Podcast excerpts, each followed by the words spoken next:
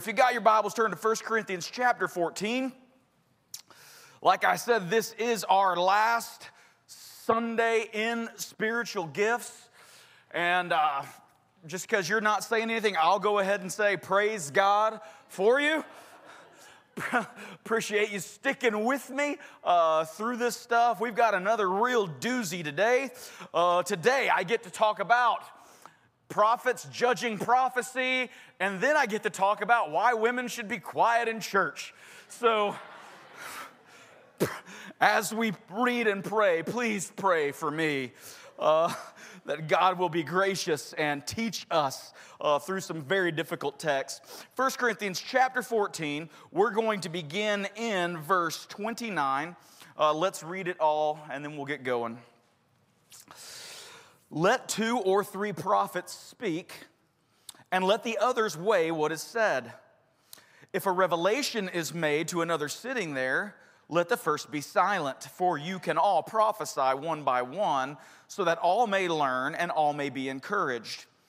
And the spirit of the prophets are subject to prophets, for God is not a God of confusion, but of peace as in all the churches of the saints, the woman should keep silent in the churches, for they are not permitted to speak, but should be in submission, as the law also says. If there is anything they desire to learn, let them ask their husbands at home, for it is shameful for a woman to speak in church. Or was it from you that the word of God came? Or are you the only ones it has reached? If anyone thinks he is a prophet or spiritual, he should acknowledge that the things I am writing to you are a command of the Lord. If anyone does not recognize this, he is not recognized. So, my brothers, earnestly desire to prophesy and do not forbid speaking in tongues, but all things should be done decently and in order. Let's pray. Father, you are so good to us. Thank you for having a plan. Thank you for your will that you are enacting upon the earth uh, in the midst of even our lives and our church. Uh, Lord Jesus, you're so gracious. You're so wonderful to us. Thank you for salvation. Uh, Lord Jesus, may we see the gift of salvation uh, more deeply and beautifully today as we study your word. God, give us insight. Father, may this not just be the end of chapter 14, but give us spiritual insight into your word and into how you work in the world. We want to be your people. We want to be better people in your name and for your glory. Help us, Jesus. It is in your name, Jesus, we pray. And every Christian said, Amen. Prophecy. So here we are. Let's read these first couple verses together. What, we're, we're getting an insight into a Christian church, one of the first Christian churches 2,000 years ago and how they operated. We know that they modeled the early church after the synagogue, and, and, and in the synagogues, you know, there was always the teacher or a rabbi uh, who would do the unrolling of the scroll and the preaching of God's word. But there was, a, there was a lot more movement in the synagogue and in the early church. We can see from these texts. Somebody had a song, they'd stand up and, and sing, and somebody would have a, a word, they'd just stand up and give the word. And here we find uh, one, two, three prophets uh, can be prophesying, and then those prophecies have to be judged to make sure. Remember, this is before the time of the New Testament canon. Were there books being written and circulated among these early churches? Of course, there were. The writings of Paul, I mean, the letter of Corinthians is being circulated uh, so that they can continue to grow. But not the entire New Testament Bible was even put together at this time. So prophecies had to be judged, they had to be weighed to make sure it was from God and spoke truth uh, and not just somebody had extra mushrooms on their pizza and felt like they had something to say. So, verse 30, uh, verse 29, let two or three prophets speak and let others weigh in. Now, notice when we talked about tongues last week and interpretation, and we talk about prophecy today, there, no one is losing their minds. No one is flopping on the floor like a fish. Uh, things are done in order. There, there is no chaos, even in the more loose structured early church service that we see in Corinth. Uh, there was structure and there was order. Things were done in an orderly fashion. Paul doesn't want anybody walking in off the street and thinking Christians have lost their minds, right? We read that last week. So let's dig into prophecy a little more with when this is happening in this service. And just because it happened in this service, does that mean we should have it happen in our services? I don't think so. Uh, but this is what was happening in the early church, and all scripture is God breathed. And we need to see how this is done in this early church. That way, if you ever go to a, a church where they've got people standing up and people say things, you can know if they're doing it the right way or the wrong way. Amen? Brent, are we going to start doing this here at Four Points? Nope, I don't think we have to. Uh, but it is in the Bible, so we're going to treat it like we treat all the rest of the Bible, amen? Because God's word is perfect and we are not. So, let two or three prophets speak, let the others weigh what is said. It's got to be weighed.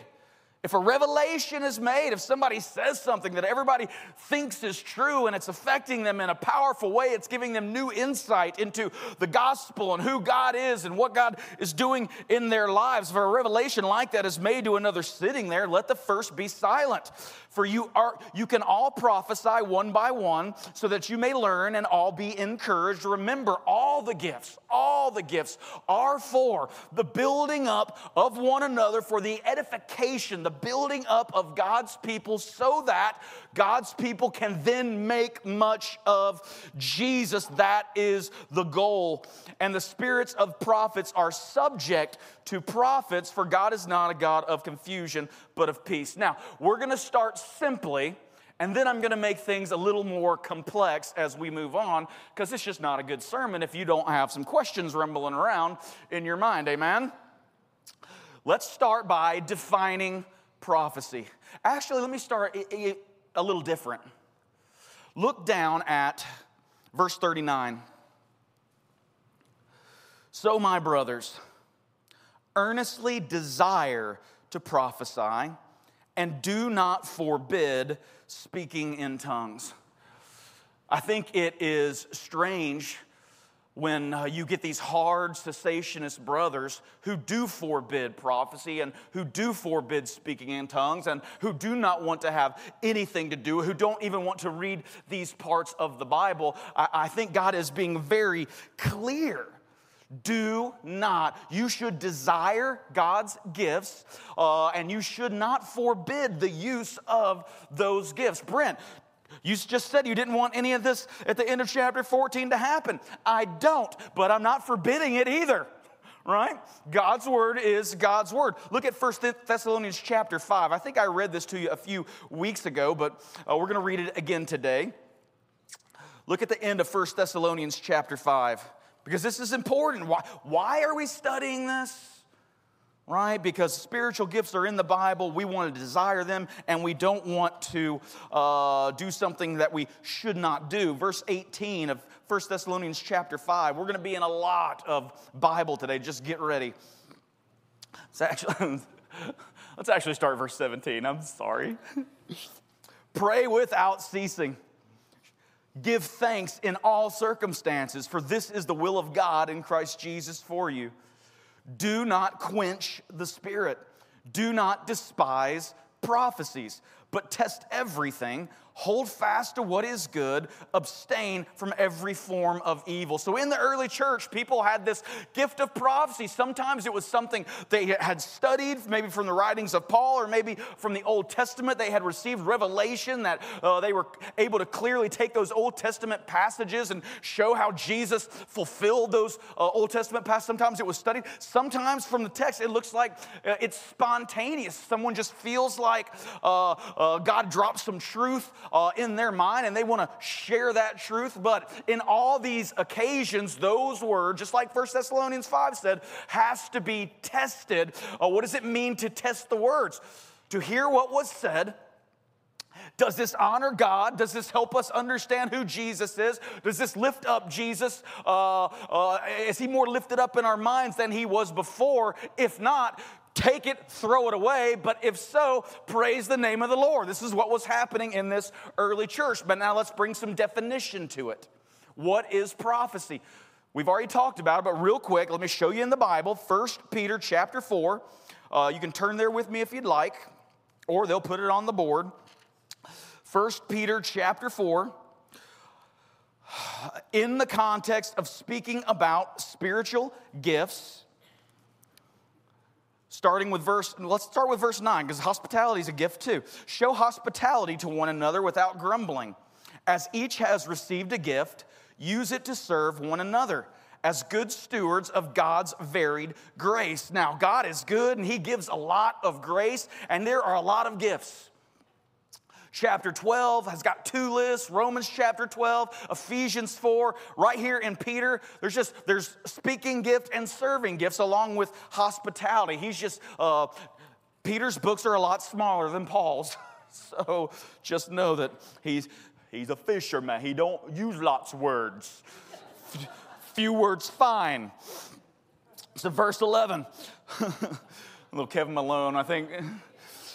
Whoever speaks as one who speaks oracles of God, whoever serves as one who serves by the strength that God supplies, in order that in everything God may be glorified through Jesus Christ. To him belong glory and dominion forever and ever.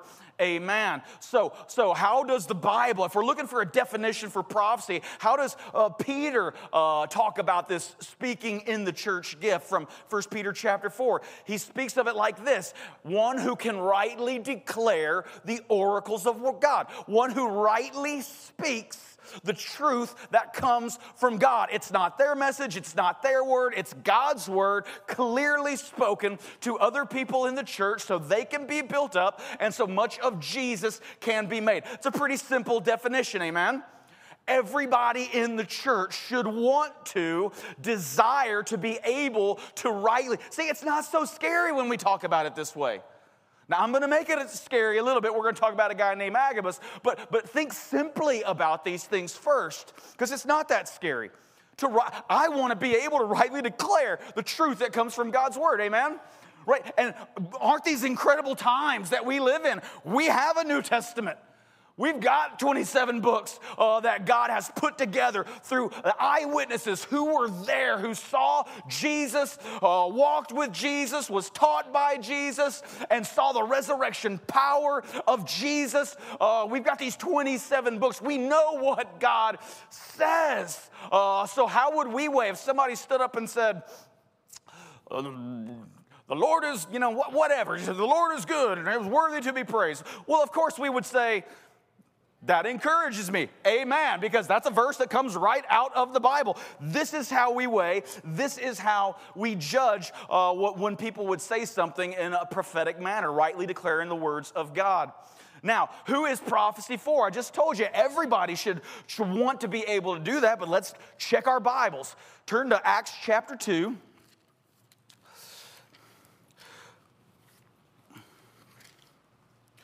Verse 17. We know the scene. Joel, an Old Testament prophet, prophesied hundreds of years before and now this event has occurred in the lives of the New Testament church where God has poured his spirit out uh, on these first believers, empowering them to make much of Jesus. Uh, don't forget Acts uh, uh ch- chapter 1, verse 8. This is the purpose of all the gifting of the Holy Spirit, all the work of the Holy Spirit. Acts 1 8, but you will receive power when the Holy Spirit has come upon you, and you will be my witnesses in Jerusalem and all Judea and Samaria to the the ends of the earth. Holy Spirit's going to gift you and give you power so you can make much of Jesus uh, until he returns. Amen. So, this unique one time event of Pentecost that we find in Acts chapter 2, rushing wind, tongues of fires, you guys remember the sermon. Peter preaches a sermon after they all come out of the upper room so everybody on the street can understand what's happening. And this is what he says he says, and in the last days, quoting from Joel chapter 2, specifically verse 28 here, and in the last days it shall be, God declares, that I will pour out my spirit on all flesh, on your sons and your daughters. They shall prophesy. Your young men shall see visions. Your old men shall dream dreams. So, who is the gift of prophecy for? It's for boys and girls, men and women. Brent, we just read women aren't supposed to talk in the church. We'll get there, I promise. But prophecy, to rightly be able to speak the oracles of God is for men and women in the church. It's for everybody. So, to rightly declare the oracles of God is a gift for everybody. We should all desire it. Let's just say amen and leave now. Amen? That makes it easy. But hold on, let me make it confusing. Turn to Acts chapter 11. I wish I could just leave it there. But there is portions in the New Testament. We're going to see this guy named Agabus calls himself a prophet. He has this prophetic gift and he foretells future events, which, ooh, yes, it's weird, but you need to know about them because this is the word of the Lord. Amen. Acts chapter 11, verses 27 through 30. Let's read the first time we see Agabus. Then we're going to see him again a little later in chapter 21. Where, where did I say we were going to start? 20? 17? Uh, 27, okay. There we go. Now, in these days, prophets came down from Jerusalem. Now, let's just be, let's, let's be quick to know what this is not. Because we know the Old Testament office of prophet ends with John the Baptist. Malachi prophesied, the, old, the last Old Testament prophets, that, that John the Baptist was going to be coming in the spirit of Elijah. He was going to be the last prophet. He was going to make way uh, the path of the Lord. And of course, we know John the Baptist did come and he was followed right by Jesus, just like the Old Testament prophet says. So, Old Testament someone who God raises up to say, This is the word of the Lord. Because again, remember, they didn't have a lot of the Bible back then. So God would raise up a prophet to speak uh, in the way that was written down and became our Old Testament Bible. It is God's word God used through Elijah and Elisha and, and Jeremiah and Isaiah and all those Old Testament men. But after Christ, something changed. Look at Hebrews chapter 1 with me quickly. I should just quote it. I can. Hebrews, there we are. Long ago, at many times and in many ways, God spoke to our fathers by the prophets. Long ago, many times, many ways, God spoke through the prophets. But in these last days, when did the last days begin? Pentecost. We just read it in Joel. And in the last days here, the Holy Spirit's going to come upon you, and your sons, your daughters are going to prophesy. So, here from Hebrews, but in these last days, he has spoken to us by his Son. You don't need the office of prophet anymore because God has shown up in his physical presence. God became flesh and dwelt among us. He lived a perfect life. We cannot live. He died in our place for our sins, conquering sin, death, hell, and the grave on our behalf. Amen. Jesus did that. Now, now we have Jesus. We don't need the Old Testament prophets anymore. So, who are these guys calling themselves prophets? They're people that are walking around with this gift of prophecy. We're going to see a couple more people like this. Now, in the, those days, prophets came down from Jerusalem to Antioch, and one of them named Agabus. Ladies, if you're pregnant, you think it's going to be a boy. You're probably not going to find that one in your modern baby name book. Agabus. So one of them named Agabus stood up and foretold by the Spirit that there would be a great famine over all the world, and this took place in the days of Claudius. And we know that this did take place. We have secular uh, records from 2,000 years ago in, in, Rome, this, this famine that, that went through that, that uh, the Romans blame the Jews on. The great diaspora occurs when all the Jews are displaced. Man, the Jews have had a rough go of things for their entire existence. They have always been hated by everyone around them from the, the day when God first gave them the land till the, the day that they came back and retook the land. And in 1948, I think, it might be 47, uh, 1948, but their neighbors have always hated them. It's why we need to pray for the Jews. Why, why are they hated by everyone else? Because the Jews stood up and said, We have the real God, and all your gods are fakes. It's hard being God's people sometimes, but that's why all their, their nations hate the Jews and have always hated the Jews because God's word through the Jewish people held the early civilizations accountable to the word of God and what God said, just like the church is holding the world accountable now through the right proclaiming of God's word. Amen? So, but he foretells this future event that does come to pass. So the disciples determined, everyone according to his ability, to send relief to the brothers living in Judea. Now, look at Acts chapter 21. We see Agabus show up one more time. Again, foretelling of a future event that's going to happen. Let's start in verse 8. On the next day, we departed and came to Caesarea. And we entered the house of Philip the evangelist. Evangelism is a gift of the Holy Spirit, who was one of the seven and stayed with him. He had four unmarried daughters who prophesied. So men are prophesying, women are prophesying. When women are told to be quiet in the church in a second, it can't mean prayer and prophecy because we've already seen them using those speaking gifts in the church. Paul's not going to contradict himself. Verse 10. While we were staying for many days, a prophet named Agabus came down from Judea and coming to us. Look, here's what I would never want to happen in a church service because this is, remember our moniker, don't be weird. Coming to us, he took Paul's belt and then bound his own feet. I mean, it's just weird anyway if you're like, hey man, can I see your belt for a second? I mean, how did that, how did that even play out?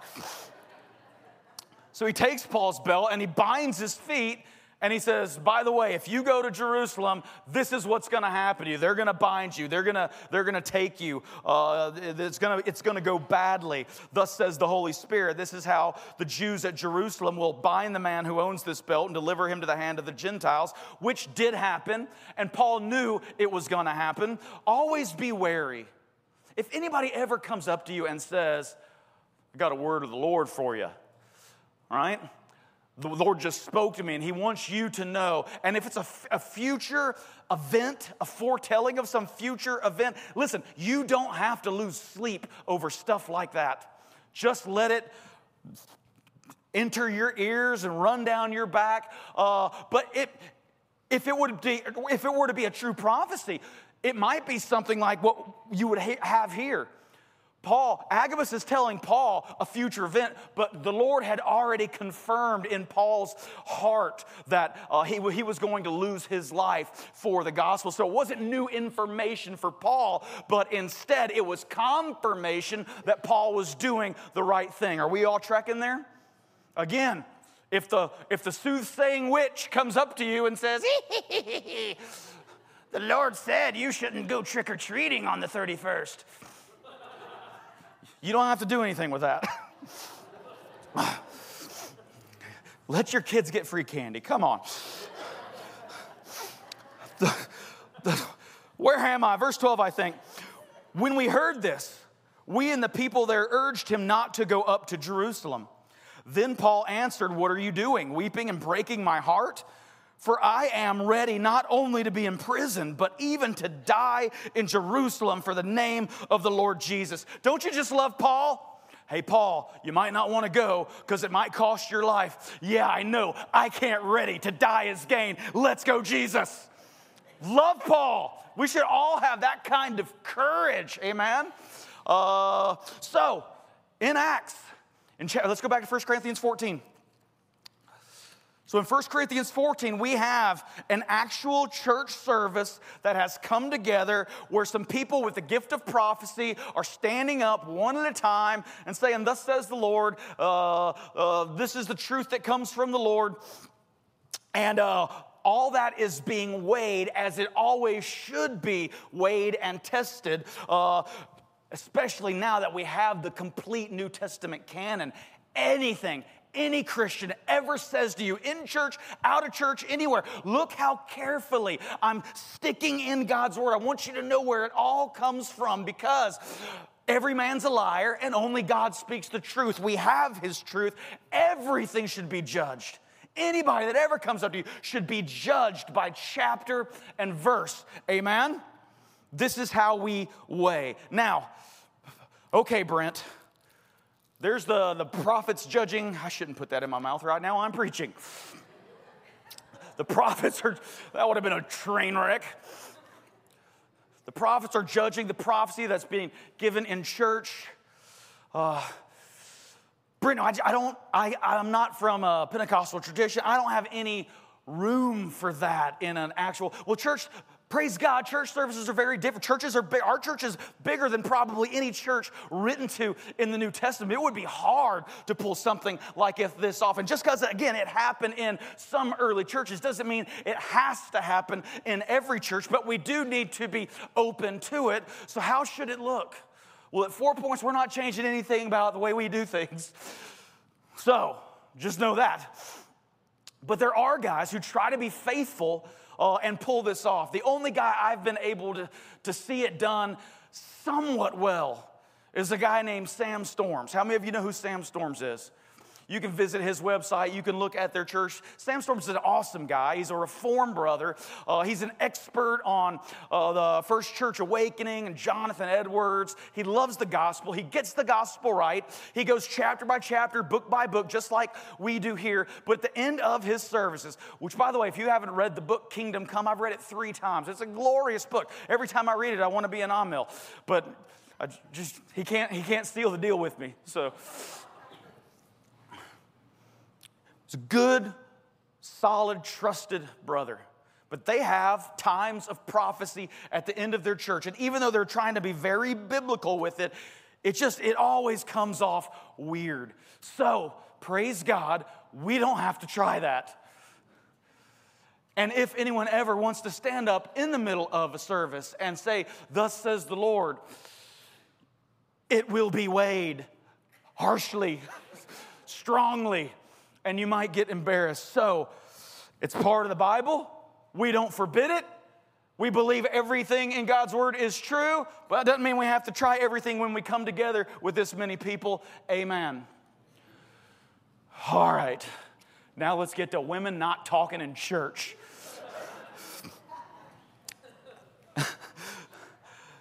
As in all the churches of the saints.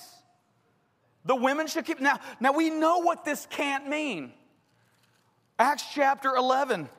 That, that great chapter on head coverings, verse 5 says, Every wife who prays or prophesies with her head uncovered dishonors her. So we know there are women praying and prophesying in the church. These are spoken gifts. We know it's happening. Paul does not contradict himself here. So, what in God's name uh, can he be suggesting uh, is happening here? What, what kind of sign, what kind of speaking can the woman not do just like they can't do it in any of the other New Testament churches. Well, let's unpack this. And first, we've got, we need to talk about the difference between male and female. Uh, it's going to be very important. If you've got your Bibles, turn back to Genesis uh, chapter 1 quickly. I should probably just throw these verses out, but again, I want you to know this, is, this stuff is in the Bible. This is not the opinions of men we got to unpack in 16, almost 17 minutes, the differences between egalitarians and complementarians. Egalitarians believe that they would read a verse like uh, 1 Corinthians 14, women keep silent, and they would just say that's old, that's nonsense. Uh, because none of the Bible speaks to any uh, church practice anymore. Uh, egalitarians believe women can be pastors, uh, men and women are interchangeable. Uh, t- to be honest with you, egalitarians believe the exact same thing the alphabet community believes. That's how you know when you're reading your Bible wrong. If the alphabet community is reading the Bible like you do, man, watch yourself. You've done something wrong. They use places like Galatians chapter 3 that says there is neither any slave nor free, male or female anymore in Christ Jesus. They say, see, the gender roles are completely unended, upended. Uh, they're, they're not for us anymore. But, brothers and sisters, there is still male and female. What Paul is talking about in Galatians, which we're going to study next year after Zechariah, I can't wait for Galatians. What he's saying there is at the foot of the cross when you are before Jesus, it doesn't matter who you are. It doesn't matter if you're rich. Doesn't matter if you're poor. Doesn't matter what socioeconomic setting that you come from. In front of Jesus, all things, all people are made level at the cross. And that is the truth of God's word. Amen. That's absolutely true. But there's still boys and girls. There's still people. Uh, did you know there's almost 40 million people in slavery today, mostly in the Middle East and in Africa. They're still slaves today, they're still free people today. God doesn't obliterate these things. No, every time Jesus, listen, it's the difference between egalitarians and complementarians believe God created male and female, and He did it in such a way that they perfectly complement one another to fulfill the roles that God has both given the male and the female. Uh, every time Jesus talks about gender, Brent, what? Why is, why is this so important? Why are you going all the way back? Because our world is so confused about gender. We don't even know that we think boys and girls and masculinity and femininity is some huge spectrum and you kind of uh, can pick where you want to be on the spectrum. That doesn't come from the Bible. Every man's a liar. God speaks true. There's male and female. Jesus grounds everything he teaches in the New Testament on the creation account. The Apostle Paul, everything he teaches about marriage. And I wish we had time for, you know, Ephesians 5 and Colossians 3, but you're going to have to read those on your own. But everything Paul teaches on marriage and male and female, he grounds right here in Scripture. So that's where we're going to go. Look at uh, Genesis chapter 1, verse 27. Let's start back up at 26. Then God said, Let us make man. Now, notice God is speaking in plural because God is a plurality. Uh, the Lord our God, Ehad, is one. He's a community of one. He is Father, Son, and Spirit, the mystery of our triune Godhead. Uh, uh, uh Augustine said, To study, uh, to deny the Trinity is to lose your soul. To study the Trinity is to lose your mind. After reading De Trinitate that he wrote, I agree with him. Every time you try to find a metaphor to, to use to, to try to explain, you always end up in heresy every time. So just believe he's Father, Son, and Spirit, and he is one God. But he says, Let us make man in our image after our likeness and let them have dominion over the fish of the sea and over the birds. Let them have dominion over the sea, the birds, the heavens, and over the livestock, and over all the earth, and over every creeping thing that creeps on the earth. And so God created man in his own image. In the image of God, he created him. Male and female, he created them. The first thing we know right away is that both male and female are given amazing dignity and honor and worth. They are equally honored by God to be made and created in the image and in the likeness of God. So, is man better than woman? No. Is woman less than man? No. Does every woman think she's better than a man? Yes. Does every man think he's better than a woman? Yes. But like we are created by God, each given dignity, honor, and worth as male and as female, both equally image bearers of God. There's no room for chauvinism, there's no room for feminism in the Christian circles, although you find a lot of it in egalitarianism if you just don't be egalitarian. Look with me at chapter 2. We we're going to have to get real. This is so important. Now, Genesis chapter 2, a lot of people think there's two different creation accounts, but that's not what occurs. We've got the macro uh, cosmic view of chapter 1. God just creates everything in seven days and, or six days and rests on the seventh. And then chapter 2 unpacks the seven days of creation and looks a little deeper. What we find in Genesis chapter 2 is Adam is made first and he's put in the garden and he's, na- he's got jobs to do.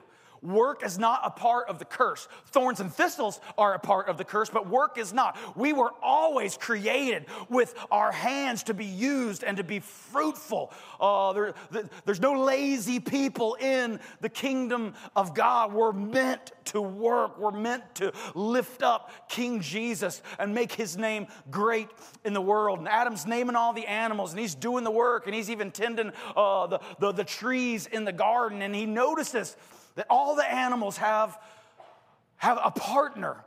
All the animals have someone uh, that, that connects them and he's wondering where. And so God puts Adam into a deep sleep. And this is important. And this is not, this is God's word. This is not myth. This is not made up. This is what God did. Out of the dust of the ground, he made Adam and breathed into his nostrils the breath of life, and man became a living soul. But for Adam to have the partner to, to help complement uh, him and all the things that God had given him to do, he was put to sleep. And from God opened his side, and from a rib, she formed, or he formed woman. And then he sat Eve in front of Adam, and Adam said, Whoa, man. My, we don't have time to be funny, but, but my favorite part of the Genesis account, the point of the Genesis account, is they were naked and unashamed. Praise the name of the Lord, amen.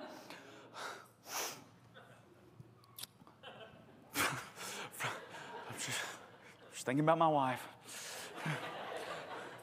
from the, the rib, from the side.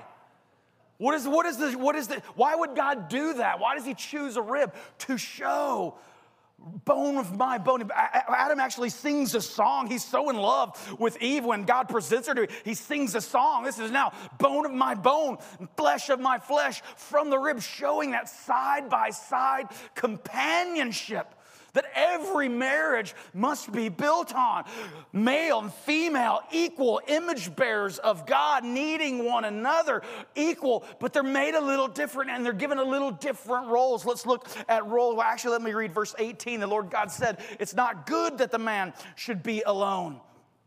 Every man in the room said, Amen, I know that's true. Every time my wife leaves to go to ladies' retreat, my kids almost die. I, it's not good for Adam to be alone. I will make him a helper fit for him. Now, automatically, everybody in the room that's been trained by the feminist movement says, well, that's sexist. But for God to make a helper for Adam is not sexist. Did you know that God even uses the word paraclete, the word helper, to describe the, the work and ministry of, of Himself, His Holy Spirit? He calls His Holy Spirit our helper. It's not a degrading term, it, it's a very meaningful term because men need a lot of help. God has placed, you know, God, the, the Bible says God made man with, with a larger shoulders, a larger skeletal structure because a lot of weight is put on the man. There's a lot of responsibility. Man's created a little bigger so that he, not so that he can abuse uh, those that are weaker, but so that he can be helpful, that he can, he can, um, uh, ah, what does he do? He, how do I say it, Jeremy? There's two, two P's protect and provide. There it is. I need help from my brothers.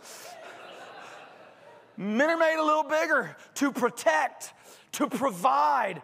That's why uh, they're given the responsibility of protection and providing. A lot of people call that leadership, but honestly, it's just responsibility that God has put on the man, both in the home and in the church. We don't have time to read all those verses, but the, the woman is a helper to us. Now, look at the fall. Some things are better defined. To the woman, he said, verse 16, this is after the fall. Sin has ruined everything. And to the woman, he said, I will surely multiply your pain in childbearing. In pain, you shall bring forth children. Your desire, now watch this verse, Your desire shall be contrary to your husband. How many of you know what a contrarian is? Everything you do, I would do differently. Everything you say, I would say differently. Your desire shall, uh, it's gonna be in your heart to see all things contrary uh, to the way your husband is doing it, but he shall rule over you. Here's how I know. Now, all my egalitarian friends say this. They say that's just God. Uh, he, but but that's the fall. That's because of sin. That that is the. But in Christ, uh, right now we go back to a pre-Edenic place that that uh, we live like they were living before the fall. Here's how I know that's wrong. Number one, we have a New Testament with lots of rules in it right? We still live in a fallen world. We still need God's commands. And what God says in every place is still true. There's no uh, pre Edenic, uh, great, sinless world that we're a part of. We're saved from sin, but we still live in a world fallen by sin. And guess what? There's still thorns and thistles, right, guys? Right? Works hard now uh, for the man. But for the woman, here's how I know I'm getting this right. Look at chapter 4, verse 7.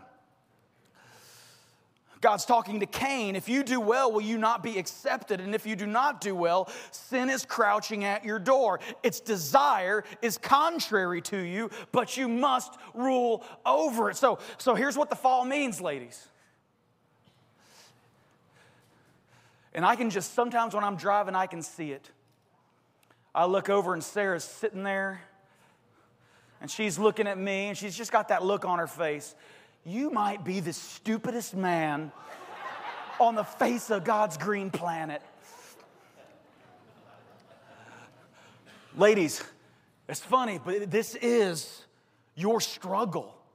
Your struggle is the eternal struggle of wanting to take the wheel from your husband and drive the car the way that you want to drive the car, which would get a lot less tickets and probably be safer if I let Sarah drive.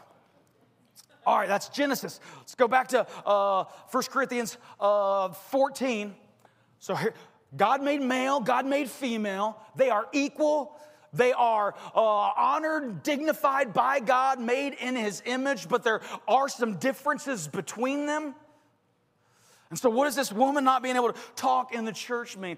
Let me read one more place to you, really quick, uh, from uh, 1 Peter chapter 3, yeah, chapter 3. Because this is, this is helpful. This is helpful to us. Verse 4. He's talking to, to when, actually, let's start. Let's start all the way back to chapter 3. We're going to be fast. Likewise, wives, be subject to your own husbands. Ladies, did you know that every time women are spoken to in the New Testament, they are told to submit? Now, again, some people would say, well, that's sexist. Uh, but it's not sexist. Submission is a part of everyone's life. You can find functional subordination within the Trinity Himself. God the Father wills. Now, He is equal among Himself. He's not, uh, there's no part of Him that's less than another part of Him. So, hear what I'm saying. But in the functional economy of God, within space and time, you got the Father who wills. He's working through the Son, and everything the Holy Spirit does only lifts up and brings us closer to Jesus. The Holy Spirit submits to the ministry of Jesus in this way within time and space, not eternally. He's all God. Holy Spirit's not less than, but he does submit. In the Trinity, you see submission. Men are told to submit. In marriage, in Ephesians 5, we're to submit to one another, wives and husbands uh, alike. But the women has a larger submission role. Ephesians 5 goes on to uh, extrapolate Men submit to God. Did you know men are told to lift their hands when they're praying in church? Why? Because we're to show that we are under submission of God. Submission's part of everybody's life. Look at this. Wives, be subject to your own husbands, so that even some do not obey the word. They may be won without a word by the conduct of their wives. You've got a role to do and a job to do. When they see your respectful and pure conduct, do not let your adorning be external, the braiding of hair, the putting on of gold jewelry, or the clothing you wear, but let your adorning be, uh, be the hidden person of the heart with the imperishable beauty of a gentle and quiet spirit. By the way, ladies, just let me, just let me thank all of you in the room right now.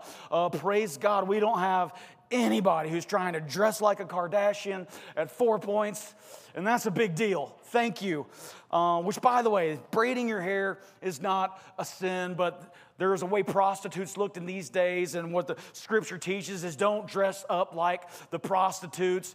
Uh, let people know that you're taken. Don't be open for business when you walk out uh, in the streets like the Kardashians. Verse 5 For this is how the holy women who hoped in God used to adorn themselves by submitting to their own husbands, as Sarah obeyed Abraham, calling him Lord, and you are her children if you do good and do not fear anything that is frightening. Likewise, husbands, here's the shot he gives to us. Likewise, husbands, live with your wives in an understanding way. Another way that's translated is be sensitive with your wives. And all the ladies said, Amen. The Bible is true.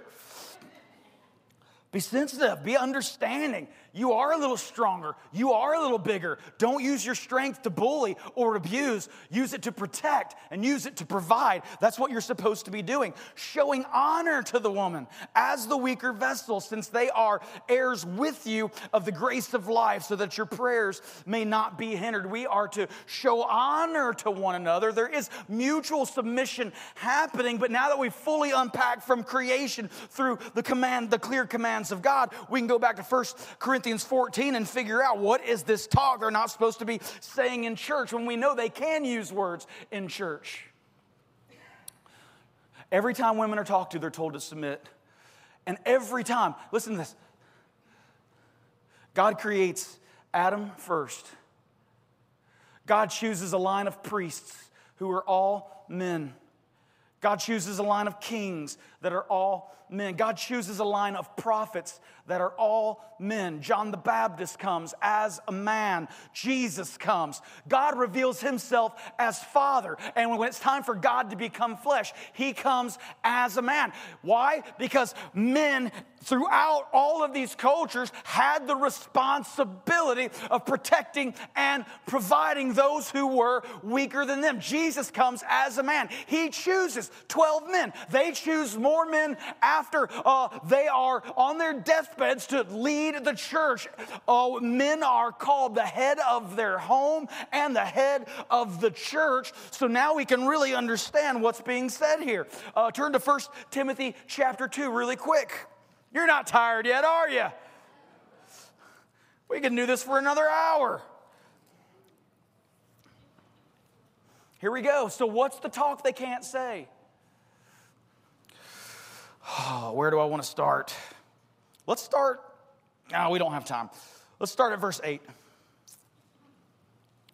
I desire then that in every place the men should pray, lifting holy hands without anger or quarreling. Men need to show in the public worship service that they are under submission. Likewise, also that women should adorn themselves in respectable apparel with modesty and self control, not with braided hair and gold or pearls or costly attire, but with what is proper for women who profess godliness with good works. Let a woman learn quietly with all submissiveness. I do not permit a woman, here it is Here's more speech that is forbidden for a woman. I do not permit a woman to teach or to exercise authority over a man. Rather, she is to remain quiet. For Adam was formed first creation, and Adam was not deceived, but the woman was deceived and became a transgressor. Yet shall we, she will be saved through childbearing if they continue in faith and love and holiness with self control. And ladies, how are we saved through childbirth? Jesus Christ came as a man born of a woman. All men and all women are saved because of the incarnation, the birth of Christ. But here we find our clue. What's the teaching? What's the speaking role that a woman is not permitted to do in any of the churches? Look what chapter 3, look at the context. A woman can't speak with authority over a man. And then he goes right into the qualifications of who can leave the church, who can lead the church, who can pastor the church. And, and it is clear from 1 Timothy chapter 3, and it's clear from Titus chapter 1 that the elders of a church who do the pastoring, pastor is a verb in the Bible, and it's always and only connected to the male elders of the church. Should a woman be a pastor in a New Testament church? The answer is clearly no. The one rule, the only rule a woman cannot do in the New Testament church is speak with the authority of the elder or pastor of the church. That's what, you know, I could have just said that and said, trust me. But we walked through a whole lot of stuff, and now you know. Are there any questions? Do not be egalitarian, be complementarian. Uh, live within the roles that God gives us as we help one another do the work of God in this world, which is going to encourage and build us up together as it lifts up the name of our Lord and Savior, Jesus Christ. I love you. Thank you for your patience. Let's pray. Father in heaven, thank you for your word. Father, sometimes your word is hard to hear, but Lord Jesus, may we hear it. May we be obedient to it. May we do things as you would have us do them. It is in Jesus' name, every Christian said. Amen.